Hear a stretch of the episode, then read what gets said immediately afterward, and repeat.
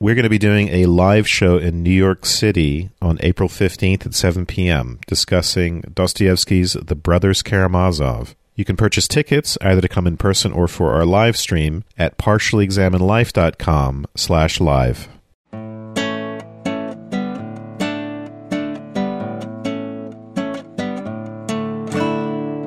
You're listening to Partially Examined Life, episode three hundred thirteen, part two. We've been discussing Mozi with Tzuchien Tho here. And I understand we have you, at least for part of this second half. Let's get into it. I had a point that I thought was a key puzzle piece here, which is this is actually in the funeral section on page seventy, which answers the question, how do people become evil? Which is through deprivation, right? This funeral section is all about why should you not put extraordinary amounts of money into funerals and take three years out of your life to mourn when your parent dies and things like this. Well, it's because everybody needs to do their jobs. We need to keep generating wealth for the state. If those in superior positions do not attend to the affairs of government, disorder will result. If those in inferior positions do not pursue their tasks, there will not be enough food and clothing. And here's the key point. And if there is not enough food and clothing, then the younger brother seeking help from the older brother, but receiving none, will feel no more love for his older brother, but instead will come to hate him. Same with the son, the minister seeking help from his lord, but receiving none, will become disloyal. Then evil Cats and, I- and dogs living together. Yeah. Sorry. Then evil and immoral people with neither clothing to go abroad in nor food at home will be stung by shame in their hearts and will give themselves up to uncontrollable evil and violence. Thus thieves and bandits increase in number and law-abiding persons grow few. So there you go. There is a material, it's not just like some people are just evil or we just all have free will. It's people are driven to evil from deprivation. He does include that mechanism inside though, right? So it's the material conditions turn the heart evil. So that he does have that as a mediating mechanism. Presumably one can still choose to be loving, presumably, so because we're against fatalism. But the law of averages, I don't want to put words in, in Mozi's mouth, but in general, yes, there's a reason why people steal, right? It's because they don't have enough. The slippery slope from big funerals to total exactly. Societal breakdown. exactly, exactly. Uh, but it really is more about the use of state resources. I vacationed years ago with my wife and some friends in Bali, which is one of the few Buddhist islands that are part of Indonesia. And no matter what economic state you're in, the amount of expense and effort that goes into building these temples and making offerings to the ancestors and all this, it's extensive. I mean, everybody spends an inordinate amount of their resources on, and it's a point of pride, right? To have your house temple in your domicile. And you would see these shacks that have these very elaborate altars to... Yeah. And there's just a, a huge amount of expenditure there. And it's like, wouldn't that be better spent feeding their kids or, you know, that sort of thing? And it, it mm-hmm. feels very close to home. Mm. Yeah, Mozi would not be into that. Actually, yeah, I mean, just like we've, we've been making a lot of comparisons to Plato, right? So Plato also wants to get rid of all the poets from the city. Right? Although that's for spiritual reasons. Not for public expense reasons. Yes. It wasn't because of the parades that he wanted to get rid of the poets. It was because of the corrupting of the soul. We have this sections on moderation in expenditure, on moderation in funerals, and then later we have this section against music, which really is against all art, you know, because he has this very materialistic, you know, maybe in a state of plenty. He just doesn't seem to recognize that, you know, people want drama, that, you know, you can feed them music and art, and that'll help them through the hard times. You know, just that people have spiritual needs and not just material needs. Well, it's interesting that you read it that way, Mark, because I was expecting to read it that way. I was expecting it to be a Platonic-esque screed against music. But then I read it and it's like, it's against gigantic parades. It's against the misuse of taxpayer dollars. Yes, exactly.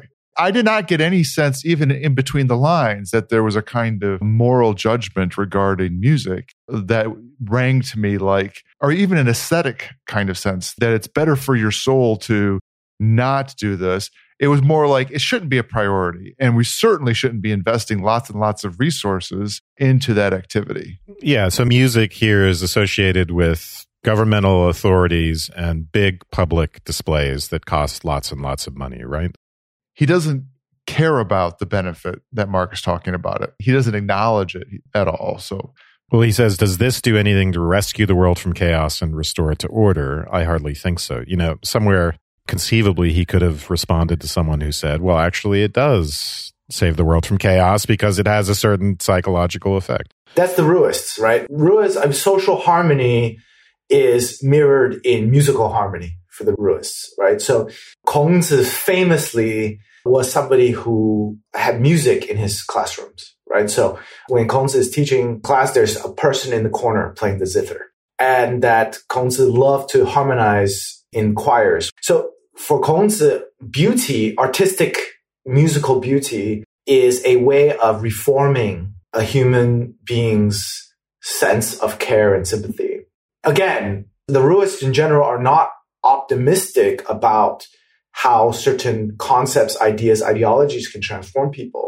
They put a stronger emphasis on affective, emotional reform to cultivate caring, sympathetic people.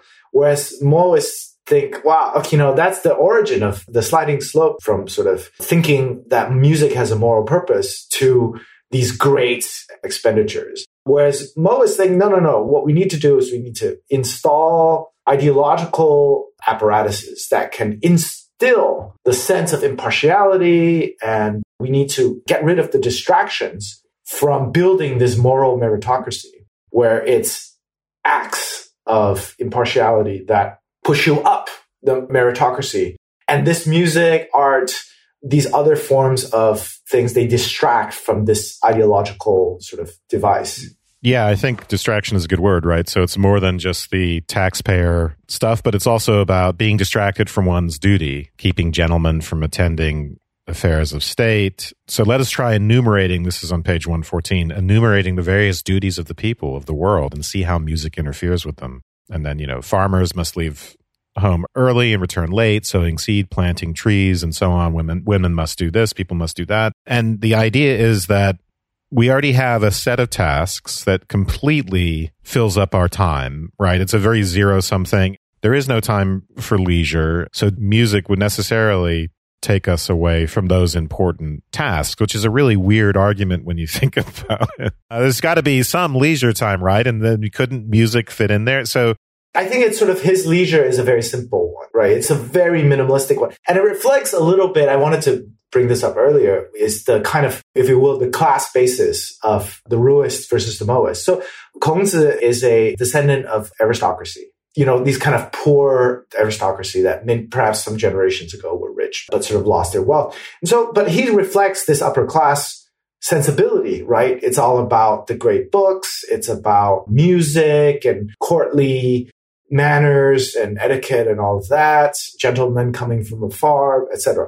This book collects the moral, philosophical writings, but Mozi has other books on engineering projects. He has even a kind of a logic manual.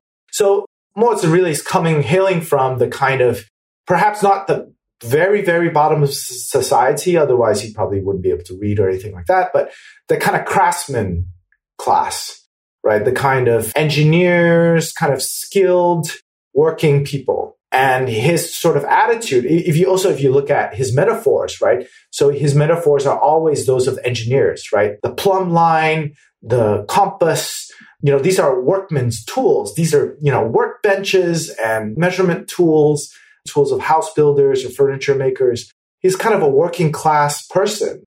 And in a lot of sort of the more epistemological sections of it, doesn't really speculate very much. He's sort of very commonsensical. He doesn't want to discuss abstract problems of divinity. He just basically says, you know, people think that ghosts exist. There's plenty of evidence out there. Let's just accept that.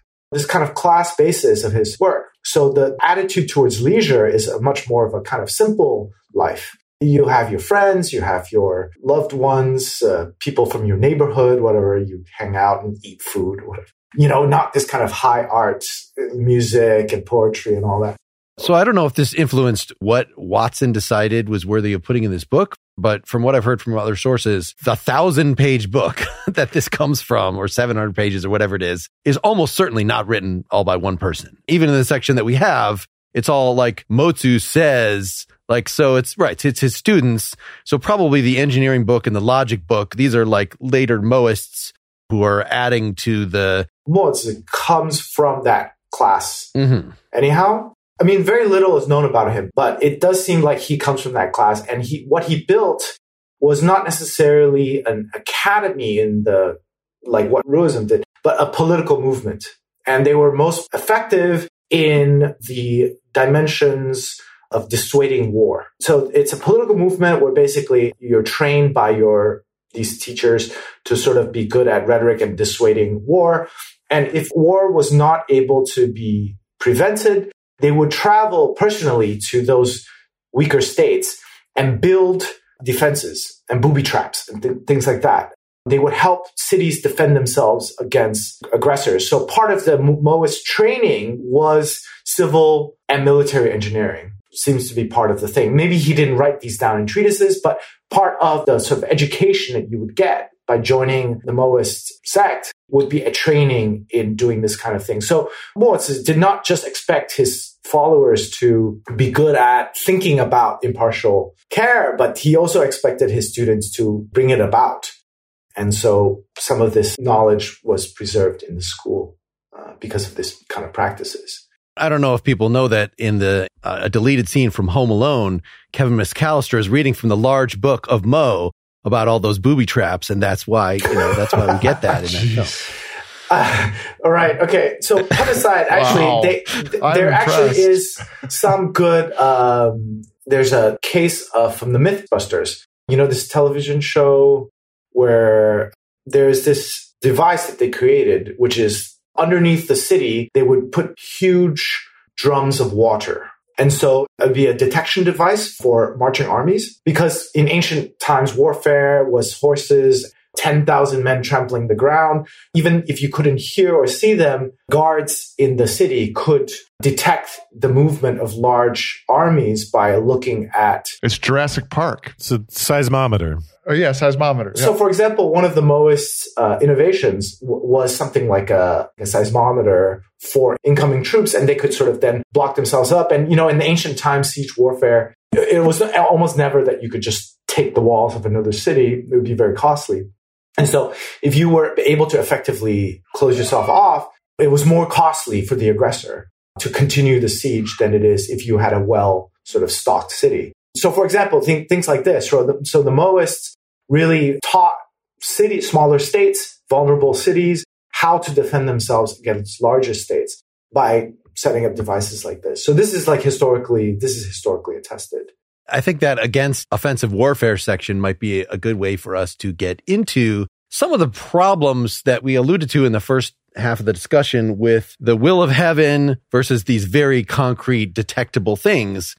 And tied together by this uh, argument against fatalism, that if you are righteous, if you do your job, if you govern your state justly, everything will fall into place. People will be attracted. I, I've referred to this, I think, as like the univocity of virtue as opposed to the heteronomy of virtue. That is, there's no question of two moral, two good actors coming into conflict. Like, that's just not even for Plato or for Mozi. That's not a possibility, and probably not for Confucius either. So uh, this against offensive warfare, it starts out with this very commonsensical, like, think about how much damage warfare causes. Like, if you think killing somebody in a domestic violence incident or something, an everyday murder is bad, well, then killing ten people is much more. And then a ruler who's like, I'm going to send my people into the Ukraine because that's our historic land, and kills millions or thousands or whatever. You should not say, oh, well, they're the leader. It's political. War is a different thing. Like, no, it's just causing harm. It's just killing. So that's the beginning of it. But then he has to counter, well, what about all the fighting that happened in the past? Weren't some of those? And in fact, if you say that heaven's reward the righteous, then somebody who ends the day governing all over these little states that they've conquered, for instance, it seems like, haven't they been rewarded by heaven? So he has to give this reinterpretation of, oh, no, you know, it seemed like the righteous ruler conquered somebody else, but that was because they were punishing them for their wickedness. Actually, heaven works through us individually. And so heaven told this past ruler take out these unrighteous people, which just seems to just open the door for the kind of thing that he is explicitly arguing against. The people who are aggressive now like to dress up their aggression in all sorts of fancy, I'm righteous. But yet he has to allow that has happened in the past, because otherwise you need an, a hermeneutic lens for your history to make it fit his principle. Yeah, this is the problem with, you know, if you have a just war theory in which only self-defense, right? That's the only legitimate reason for conducting a war, which means when someone else is invading your territory.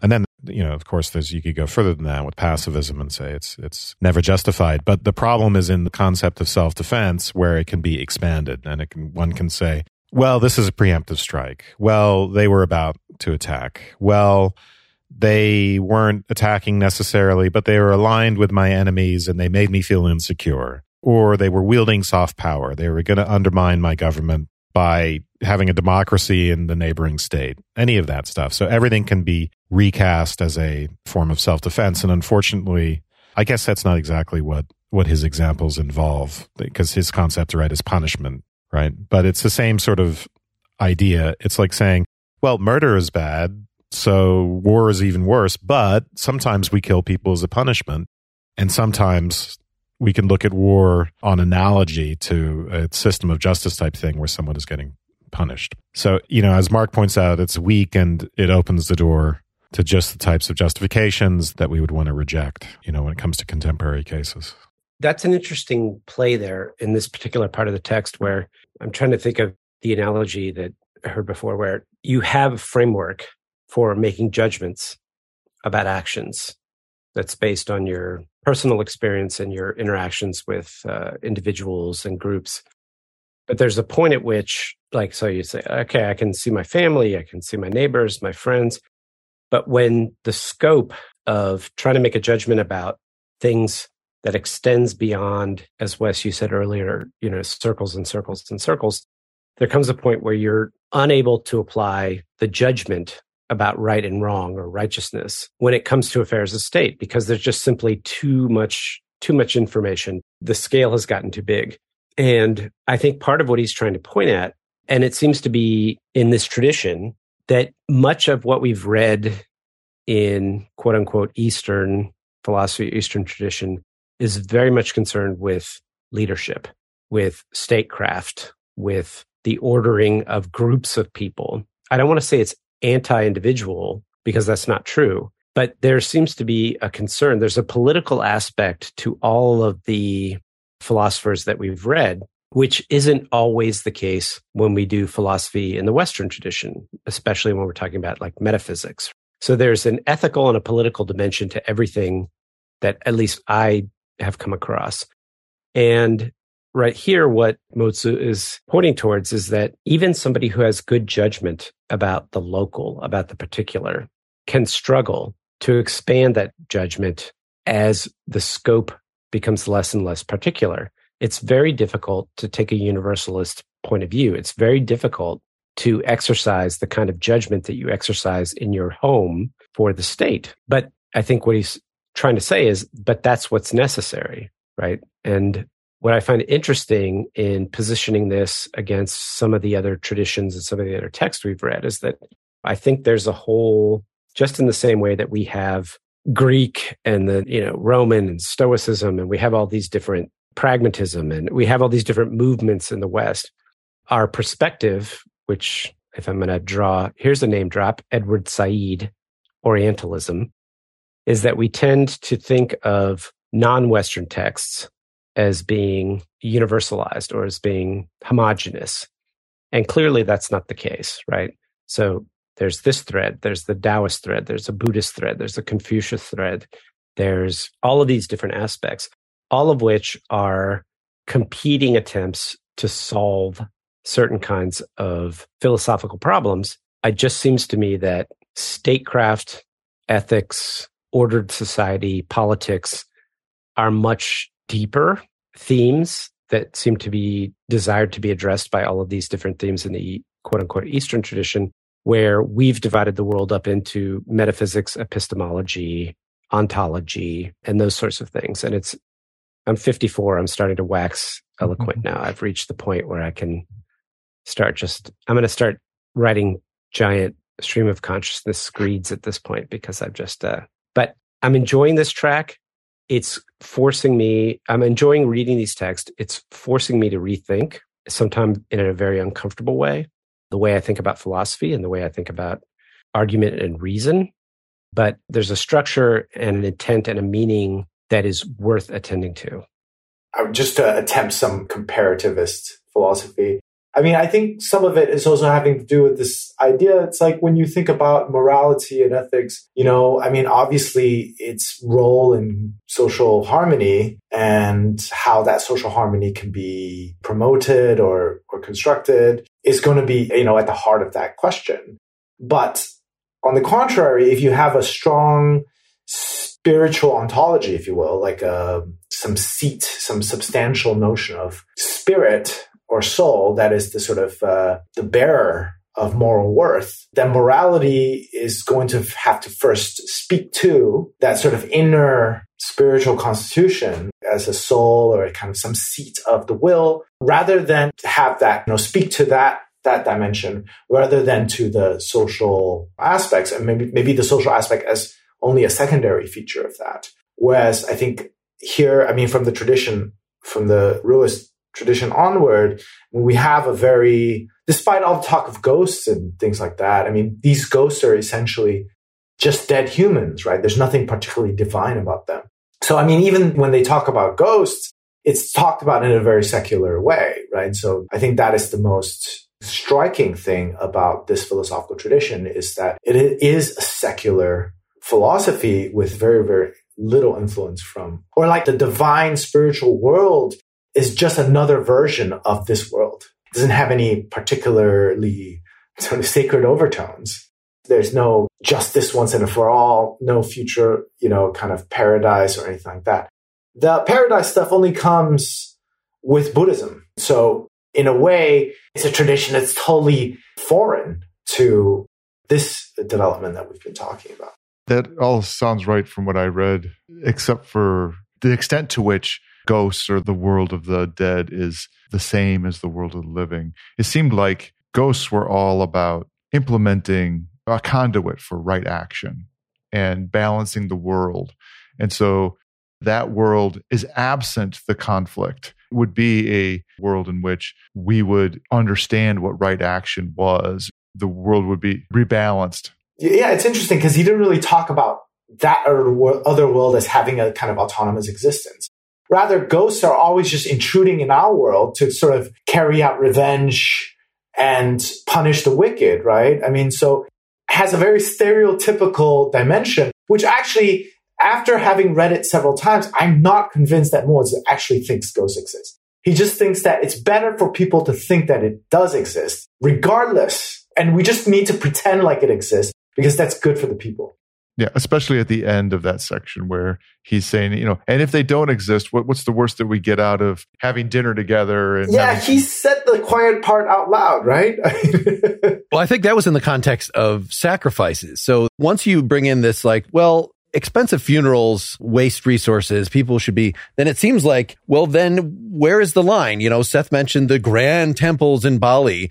But what about just any wasting time going to church, waste it, you know, whatever you're making sacrifices at all? And so he emphasizes in that one section, well, look, when we make a sacrifice, we don't throw the food in the street. You get to eat it. So as long as your sacrifices are like that, you know, but it still seems like I'm not sure why you would say, certainly this expense is too much for a funeral. But he also, you know, stresses moderation. There's some countries where they just, they scrape the skin off the dead and then they throw the bones in the street, whatever that gross quote was. So like, that's clearly too callous. Clearly we need something psychologically, or maybe it's a matter of respect for the dead. So the ghosts don't get mad at us. Like how we actually balance these expenditures, that there are these supernatural elements, that it's not entirely a matter of like, if he's going to say it's a zero sum game, our attention, our time, we are constantly needed to do our utmost just to keep society ordered and keep food on the table, then anything that distracts from that of like placating the ghosts just for the ghost's sake, not, you know, being just to each other and that makes the ghosts happy, or sacrificing to the gods, it seems like there's potential in that for waste. Yeah, it sounds like a very tiring life. All right. Sorry to interrupt. We need to have our sponsor break. Do you want to discuss profound ideas that will never grab headlines? Curious about books and authors who have influenced civilizations for millennia? Love conversation that connects people instead of dividing them? Continuing the Conversation is a twenty-episode web and podcast series examining the mysteries of who we are as humans and why we see each other and the world as we do. Using great books from across three thousand years of human thought, the series features faculty who devote their lives to thinking, engaging in open and curious conversation. Produced by Saint John's College, a secular liberal arts college known for great books and great dialogue, Continuing the Conversation is a quiet and thoughtful antidote to the blustery world just beyond the library doors. Available on most podcast platforms, on YouTube, and the Saint John's College website, s j c dot e d u.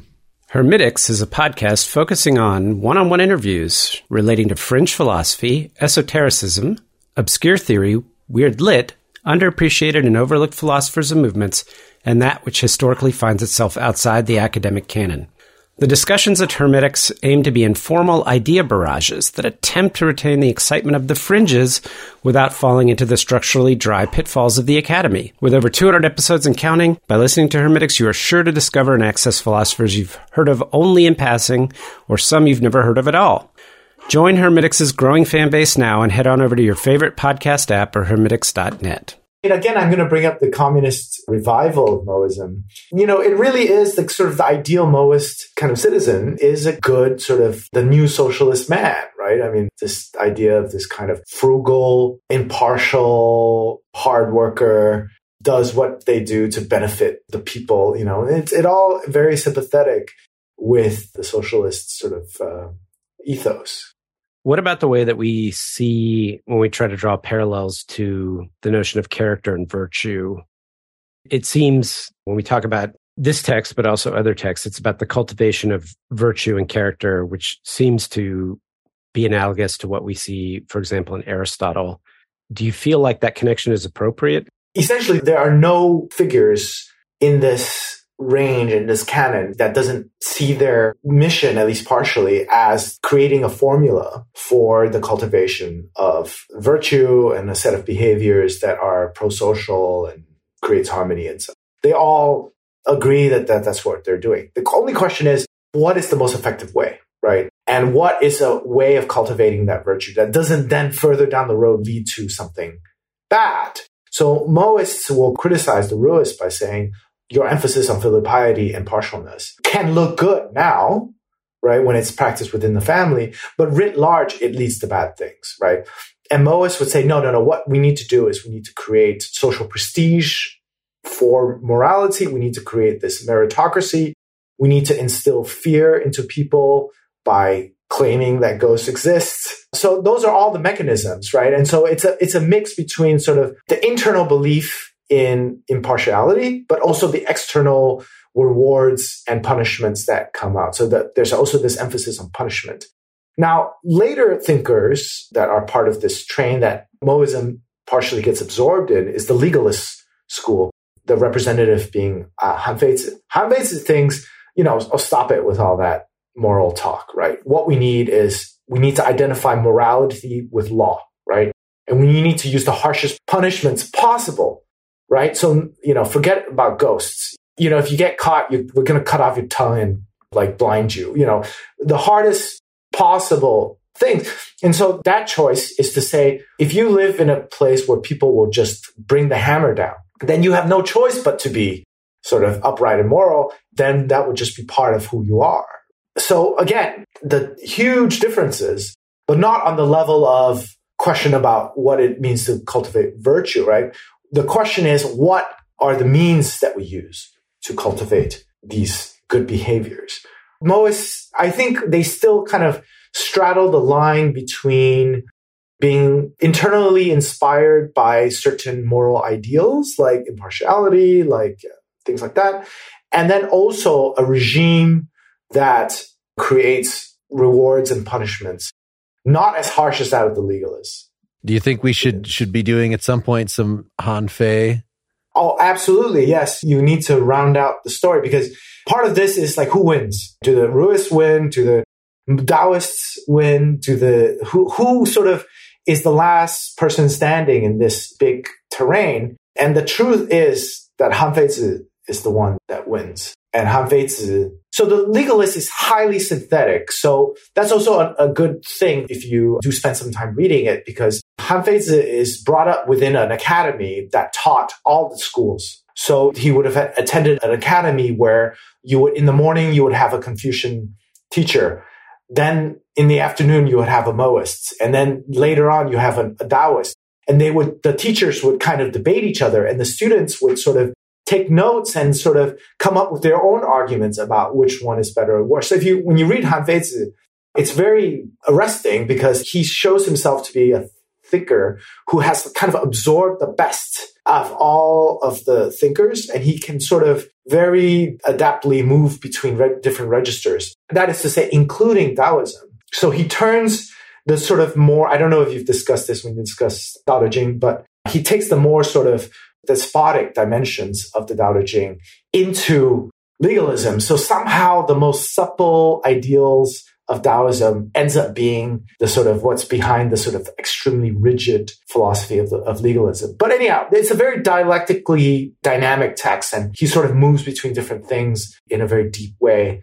You know, I don't like the philosophy that results, obviously, as a kind of authoritarian philosophy, but as a thinker, he's very, very interesting. And he, I think a lot of, he's pushed to that, to those kind of conclusions because he says, he basically thinks the rest, the other things don't work, right? Ruism is too soft. Moism is too pie in the sky. Actually, he does retain a lot of Taoism, but he sort of said the only thing that really will bring harmony is one leader has to crush everyone else. And we need to institute this. That's how you stop war, right? If one person wins, then you don't have any war. Then you need to do a very rigid system of rewards and balance. And some of that has echoes in, in Moism, for example, right? So anyhow, it's it's an interesting thinker that is really worth considering. Something like the gem at the end of the period. Well, thanks, Tzuchien, so much for injecting your scholarship and experience into this. Thanks for joining. Thanks again for inviting me. So let's get into that, the will of heaven section. You know, if it wasn't clear from my description, I can't interpret this purely pragmatic. Like, I think that he has a cosmology in mind that is, you know, inherited in part, but like a definite, it's not just ghosts, it's heaven itself will punish you. And heaven is directly the head of the political line.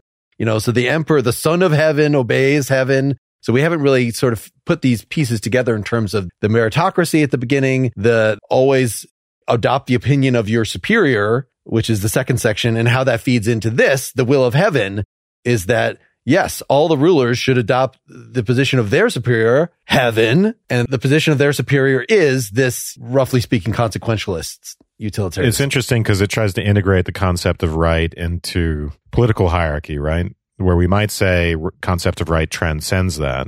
We might say every ruler is subject to the law, and the law is higher than that. Here, the law, quote unquote, and heaven seem to become the same thing, right? So what does heaven desire and what does it hate? Heaven desires righteousness and hates unrighteousness, and that's what I'm equating with some larger concept of justice. But yeah, go ahead. Well, yeah, and on, on eighty-three, it says, the will of heaven is to me like a compass to a wheelwright or a square to a carpenter. The wheelwright and the carpenter use their compass and square to measure what is round and square for the world, saying what fits these measurements is right and what does not fit these is wrong. So the political world, to your point, Wes, you're shaping it based upon the will of heaven, right? And not just saying that you're subject to it. You're saying that the just world is, or the righteous world reflects it. Yeah. Righteousness means doing what is right, page eighty-four. So heaven is pure eminence and pure wisdom. So we get all these, you know, yeah, Dylan, I like the pointing, you know, that important passage about kind of having a model. Yes. On which to act, and you get a little bit of a, sorry not to be reminded of the, something like the Timaeus, right? Or or any association between cosmological order and harmony, and then some kind of normative social order or system of justice. Those two things seem to seem to converge, but the idea seems to be that, well, if you're a Confucian and you think, and I don't know if this is Confucian or not, but if you're thinking in terms of these hierarchies and social roles and who has the authority, right? It's kind of a neat move to integrate the right, what's right, and make that, well, that's just the top authority. That's just the head honcho, is the right in its personification as heaven. So next in line is the Son of Heaven. I was just going to read eighty-four. Righteousness does not originate with the stupid and humble, but with the eminent and wise. That was something I wanted to bring up, but I was going to rewind back to page eighty-two. I don't know which of these threads I should pull on. There's a strong anti-democratic mm-hmm. theme sure, in all of this. Yeah, it's purely in everything we in everything we've read, simply because, you know, the demos is the ignorant and the unenlightened, and if you ask them to choose your rulers, which I think is evidenced by what we're seeing, at least here in the United States these days. It's meritocratic, right? In a kind of radical way. And it's also not concerned at all with the notion of the individual as being an autonomous actor who should be maximizing their freedom, and that the state should be in somehow involved with that. Identifying with one's superior is the relevant chapter there, right? Where I think... where everyone has to believe the same thing, right? It's that extreme where it's important to enforce ideological con- conformity. But yeah. So everybody's aligned in the same way, and everybody knows their role and how they fit, and you have harmony by having everybody fulfilling their role.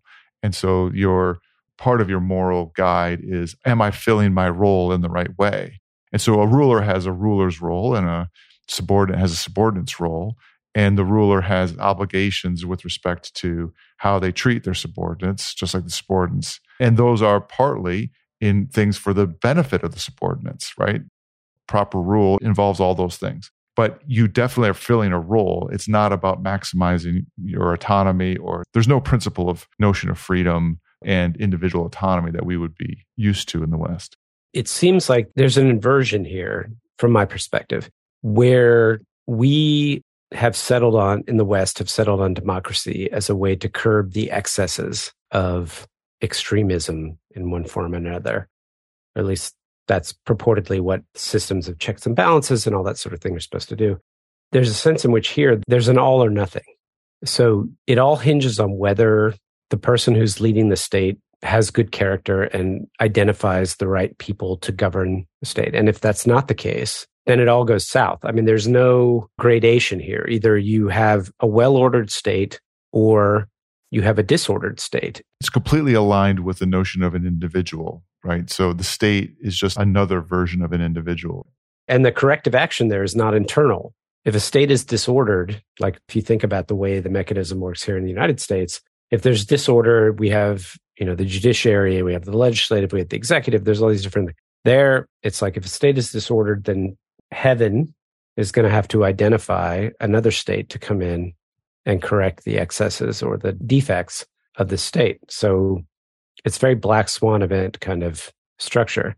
We talked about this all the, not all the time, but over fifteen years, I'm sure we've had the conversation many times about the whole concept of a benevolent dictator. Like we all think, you know, it's like political systems are fraught with problems, but if you only had like the super virtuous philosopher king who come in and set everything right, it is the thing that will solve all the problems. I'm not saying it's the best. If such a person existed. If such a person existed, well, but is, they're going to die. If they exist and they're going to die. They'd have to be un uncorruptible and, yeah, and all knowledgeable and godlike, but yeah. Yeah, this is straight out of James Madison, right? Federalist Papers ten. If all men were angels, no government would be necessary. Yeah. And if one man were an angel, if one man and were an enlightened dictator, that would be your government. But yeah, yeah. yeah. Tzuchien threw out like, oh, we're talking about a non-ideal theory here. And I, I think that's a really useful distinction to make that we don't often make in these discussions of between how things work out ideally versus there are actually bad actors. So how do we deal with that? And I think those are separable things that you sort of sketch out your utopia, assuming that you should align your will with the people above you because, as Tzuchien said, the meritocracy has already been in effect. So they're only above you because they are morally superior. And so, of course, you should be in line with them. But, of course, he recognizes that some kings are wicked, some rulers are wicked, you know, so what what do we do about that? I think as a practical matter, it's exactly the same answer as the Confucians, which is you remonstrate with them, but you don't rebel against them. You absolutely, and he, in fact, he accuses the Confucians in that last chapter that we read of Confucius, Mark's favorite he just, chapter. He just went into that state and they were about to do something horrible, and he just didn't volunteer his opinion at all. He just let it happen. Whereas, you know, Confucius obviously himself says, like, no, no, give your opinion, remonstrate. Don't let them, oh, just you're in charge. I guess I don't know nothing. Like, no, you have to get your opinion out there. So the Moists are at least, you know, putting aside their straw man of the Confucians about this, are very much in favor of you need to speak up to power. But if they overrule you, you know, you got to go with it. When Mark complains about a chapter on Slack, I know it's his favorite chapter. And he's not going to be able to resist talking about it. It's like a scab. He can't stop picking at it. Yeah, yeah. But it, I found this very entertaining as well, actually, as I said. But it was a lengthy book. And so we were just trying to figure, like, can we make it a little shorter? You know, it was one hundred thirty pages or something of reading. And so, like, can we cut it short? And it turned out to be extremely skimmable. I don't know. Would you recommend people read this book overall? It's a short read. I mean, you can read even if you don't skim. It's a very quick read, and it's I, I think it's enter- entertaining, actually. The introduction talks about its repetition and how it's kind of boringly written and all this stuff. I was surprised that I didn't find it boring in that way. I find it philosophically quite thin on its surface, although, it, you know, as usual, it can be the jump springboard for more interesting reflections. But no, you're not going yeah, you're not going to get stuck down in the weeds in this text at some point. So it'll it goes very quickly, and it's entertaining. The weeds are just the textual. How do we know that there are ghosts? Well, it says so in the ancient text. Well, which ancient texts? And so for some reason that was seen fit, uh, Watson, to include that in that section of, like, citing the various texts that talk about the ghosts. But I think he was just trying to demonstrate the methods of proof. The ghost chapter is a fun chapter too. If there weren't ghosts, people would be punished for their, you know, for their wrong deeds. But anyway, we'll have a third part just for the supporters where we go a little more into these parts of the text that we haven't hit. What do you guys have on their list in the remaining time that we have here right now? Do we want to get more into the fatalism section? Because we've alluded to it. Yeah. Yeah. You know, I had said in the beginning, it kind of sounded like, well, first of all, that's where you get your three tests: origin, validity, applicability.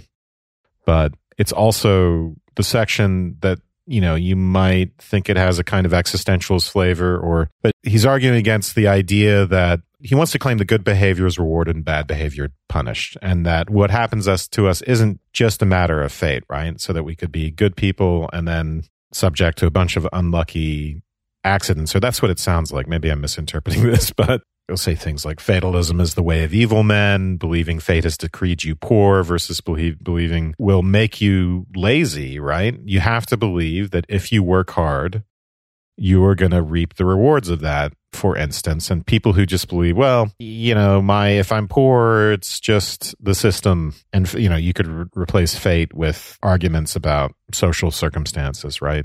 It's also the mechanism by which rulers just have a kind of extension of authoritarianism that isn't for the benefit of their people.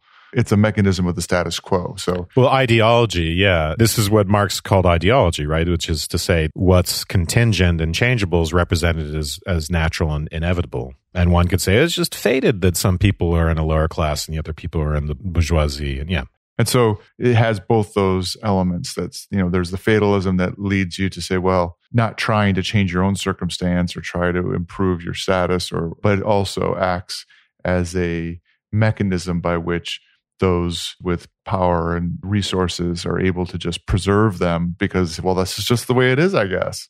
So instead of fatalism, social Darwinism. The people who are the winners obviously deserved it. They've been rewarded by heaven. They've been rewarded by ghosts. Ghosts don't just punish. There's a story in there of a ghost that showed up and gave you a treasure, you know. Oh, I forgot good people, about that. That's, yeah. So are there some quotes in the fatalism section that we want to look at here, or in the will of heaven? Whoever is punished by the authorities was destined by fate to be punished. It is not because of his evil actions that he is punished. So this is the advocate of fatalism. Believing this, rulers would not be righteous and subjects would not be loyal. Fathers would not be loving and sons would not be filial. Older brothers would not be brotherly, and so on and so forth. So then one twenty-two, how do we know that fatalism is the way of evil men? In ancient times, there were impoverished people who were greedy for food and drink and lazy in pursuing their tasks. And as a result, they did not have enough food and clothing and found themselves troubled by cold and hunger. But they did not have the sense to say, we are weak in virtue and unworthy, and we have not been diligent in pursuing our tasks.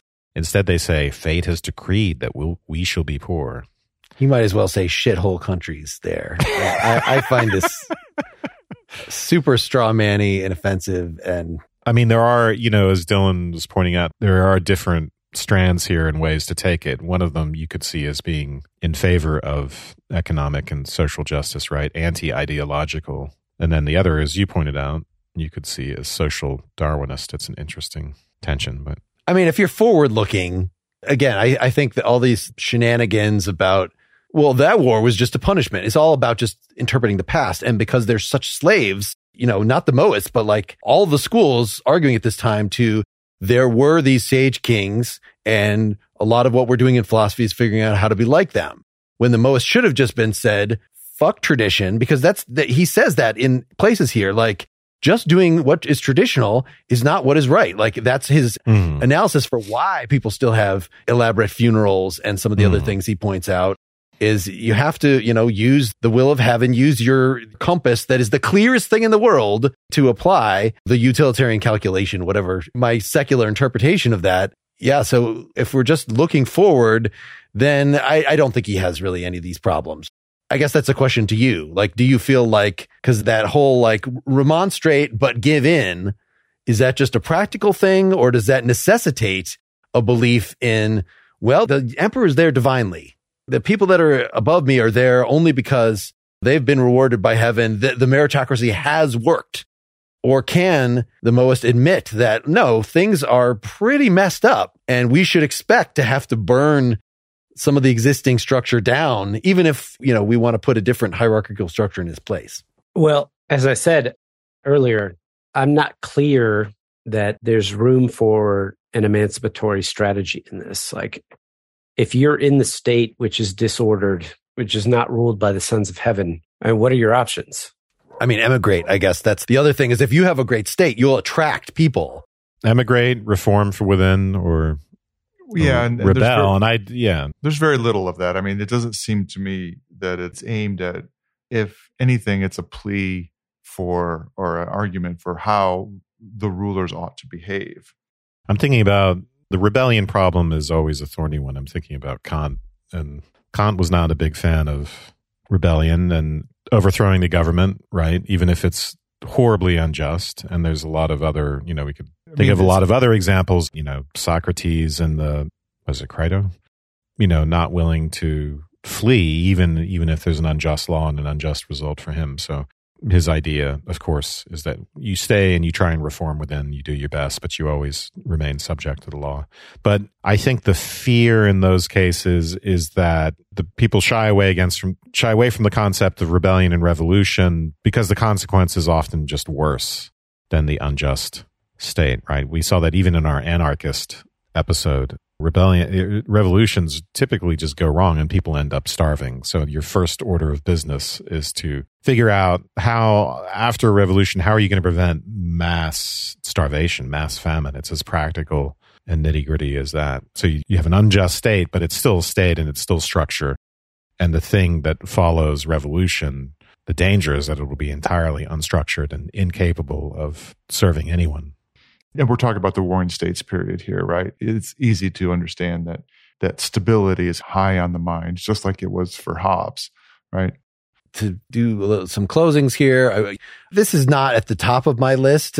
I'm a little prejudiced by this collection of Chinese philosophy that I have, was saying, prefacing the Moism section by, this is so philosophically thin and unsophisticated. There's a reason to spend all this time with Confucianism, Ruism, as we're now calling it, and Taoism, that there just isn't here. But if you want to understand the history, then you absolutely have to at least understand like what the main Mohist doctrines were. And of course, as you were just saying, Wes, like this is a pretty fun read. It's fine, you know, you it's it's skimmable and it's open to us as usual for a good conversation. So I do not regret that we had it on our list. But I think the judgment of history that, I don't know, it's at least really interesting to think that somebody, I would have put it in my book about when I was supposed to mention who who invented stuff like utilitarianism, consequentialism, that like, wow, this was back at this point. That's pretty unexpected. So that by itself and, you know, the reflections on whether this universal love matches the Christian one and other stuff made it worth the uh, opportunity cost of entry. And it is more sophisticated than Larryism or Curlyism. It's my terrible Mark joke for that. I was at least I was Mark was resisting was at, the temptation to do that. At least uh, happy that when I was initially seeing that Mohist was spelled M O H I S T, because like you don't want it to just be spelled moist. But then in one of the sections, the source I looked at, they just called it moist. Like the the Mohist thought they did spell it without the H, so we didn't even say yes motu and motu, and we have all the same transliteration problems we had with the the the, the Tao. And his name was Moti, I guess, but it wasn't a single guy. I don't know. Tzuchien seemed to, comfortable talking as if this were a guy and he had a style. Thanks for uh, listening. Again, if you want to get part three, become a Partially Examined Life supporter at one of the several ways through partially examined life dot com slash support. Next time, we're going to be, as I think we've mentioned, talking about Mencius. We have yet another scholar guest to uh, give us some more idea of, of what was next in the Moism trap. Mencius elaborates his views in much more detail than we got in Kongzi and Confucius himself. So we're, we're going to be able to revisit that and consider those, I think, probably more historically uh, influential arguments, because they were just spelled out in much greater detail. If you want us to cover other things as part of this Chinese philosophy thing, when we're done with this, please reach out to us, P E L at partially examined life dot com, or use the contact form on our site or through our Facebook or Twitter, or however. Thanks, everybody, and good night. Good night. Good night.